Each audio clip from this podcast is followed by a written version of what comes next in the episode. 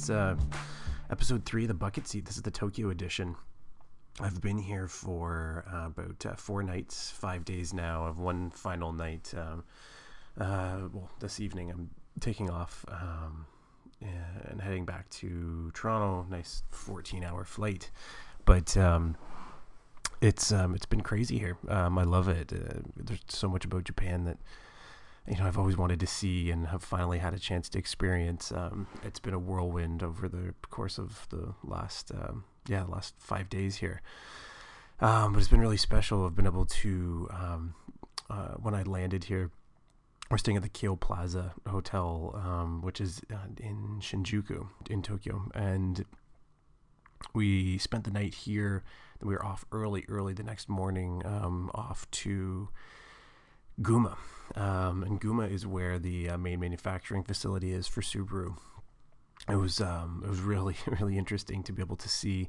We um, we had a uh, a chance to, to kind of tour through their visitor center, not through the actual manufacturing plant itself, but through the visitor center that just had a, a great history of the um, of the Subaru brand and a lot of um, yeah, I guess just like a, a lot of uh, different information about um, you know where the company had been, its roots in um, in aerospace, and um, and then kind of uh, skipping over World War II and into then the mass production of the uh, of the 360 and the thousand, and then the really cool stuff like you know they had, uh, they must have had about 50 or 60 different um, 360s there, all in immaculate condition with no little to no uh, mileage on them whatsoever. It was really cool. Um, from there, we stayed at a hotel um, in Gunma um, where um, it was great. These tiny little hotel rooms, um, but everything's so efficient and uh, so I guess just well designed and engineered. You don't need a lot of space, and I, I think there's a lot that we can take from that in our Western culture. I wish I'd see more of it, but um, the next morning was really special. We were uh, we were taken out to Subaru's um, secret test facility, um, and we were test driving a bunch of prototypes um, that I can't really say anything more about for probably well for quite some time still, but it was uh, it was amazing. It was just out of a dream. Um, uh, there was a beautiful, fully banked test track, um, a really cool infield with a ton of elevation changes and twists and turns that um, we got to ride within. Well, we drove, but um, had an engineer um, responsible for some of the product uh, product that we were uh, we were driving uh, helped help to explain what uh, what it was, what they you know what work had gone into them and um, a bit of background on everything. Uh, then we drove some competitive product as well. Um, yeah, at some point I'll be able to talk about, but at this point um, I cannot. Um, what was really uh, what was really neat um, was when we uh, we got back into Tokyo, and um, after a day out at their uh, test facility, I mean, we got to see some really cool stuff. But we get back into Tokyo. We spent the night here, and just yesterday I was able to go to the press launch, uh, press event for Fuji Heavy Industry, um, kind of unveiling their new Subaru global platform. Um, and there hasn't really been a lot of information from Subaru um, of this nature in the past. And um, Yoshinaga-san, um, the president and CEO of uh, Fuji Heavy Industry, um, was speaking um, along with many of the engineers that were responsible for um, well, design and engineering um, for the this new Subaru uh, global platform, and basically they they're going to be basing all of their vehicles off of this new uh, platform and this architecture um, to really, I guess, build value in the Subaru brand. Um, they've touted it as not being a, um, a cost efficiency tool, um, as much as obviously efficiency does tend to lend to um, cost efficiency. Um, it's uh, it was really really interesting to be able to see, and, and what they did was kind of explained what um, the next few years look like um, up to 2020, and some of the big features that they'd explained was you know this is the biggest overall performance evolution in Subaru's history. Um, and what they're really tr- going after is this emotionally engaging, dynamic feel that goes beyond high performance. Um, something I think uh, when you drive a Subaru, you definitely feel it and understand it. Um, but paired with uh, the world's highest levels of safety, um, obviously a major, major commitment from um, from Subaru. Um, and then uh, a single design concept for the development of all their models and for them adaptable to electrification in the future. And I know that there are a few media outlets who have, um, I think, really focused on that.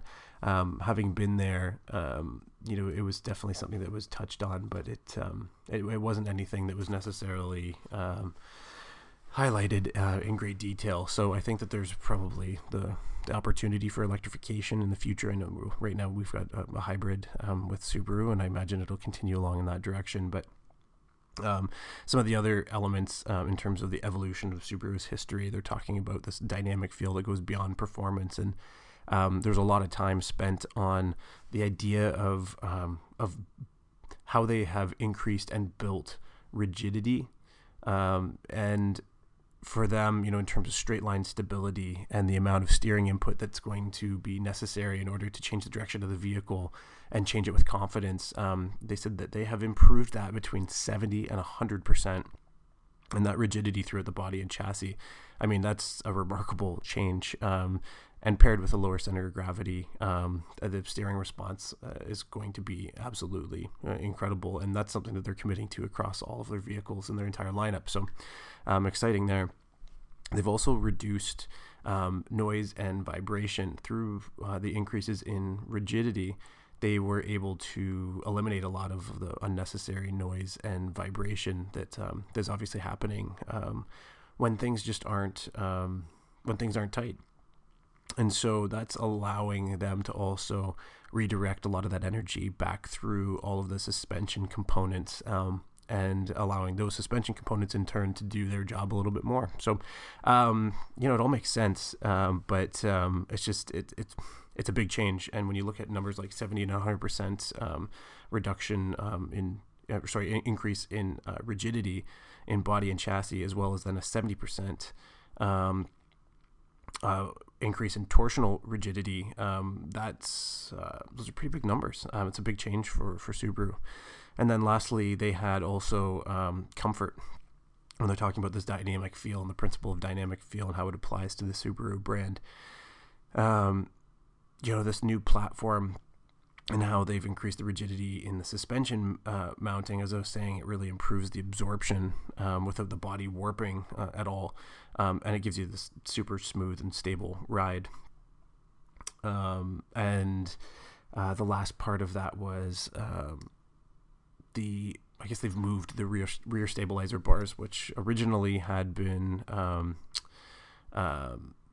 they've been mounted to the control arms. Now they're mounted directly to the body, um, and that's going to reduce body roll by about 50% compared to their present models. So, um, flat, stable, and uh, extremely rigid, but also increasing comfort and reducing noise and vibration. So, all around, a really, really um, in- interesting package, and um, those are great improvements that I think drivers are really going to be able to feel. So, um, great job on on Subaru's um, behalf. I mean, obviously they're one of my uh, clients, but um, it was really exciting to be able to see this and such a strong and confident commitment to all of these improvements are um, are a big step forward for them. Um, something that Subaru has always been known for as well as um, high levels of safety. And you know they talk about active safety and passive safety, uh, and some of their systems. Um, you know they've got. Uh, um, you know active safety they're they're talking about um, you know a center of gravity that's about five millimeters lower um, along with the rigidity and the suspension control that we're going to see improvements in. Um, it's going to basically provide a performance level of high performance sports cars um, when they're not necessarily playing in that in that realm in the first place so um, a very competitive place to be with um, a lot of dynamic feel in the drive. So it's starting to rub off. Um, and then passive safety, uh, their EyeSight um, or sorry, not passive safety for EyeSight.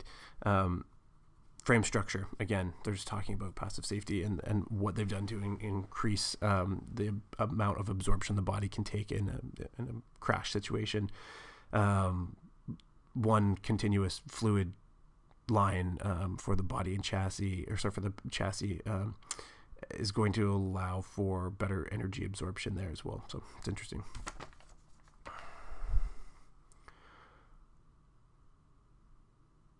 And then lastly is the single design concept. All right, guys. Well, I think that's um, that's just about it. Uh, we've got a lot to do today and uh, a lot to see. So um, that's it for episode three of the Bucket Seat Podcast. I'm your host, Trevor Byrne. Thank you so much for listening, and stay tuned for episode four. Uh, where we will be. Uh, inv- I've invited a, a, good friend of mine, a guest uh, in Leif Sorensen, to explain to us what it takes to go from washing cars in Calgary to owning a very successful dealership in Toronto. So stay tuned. Thank you again, and talk to you soon.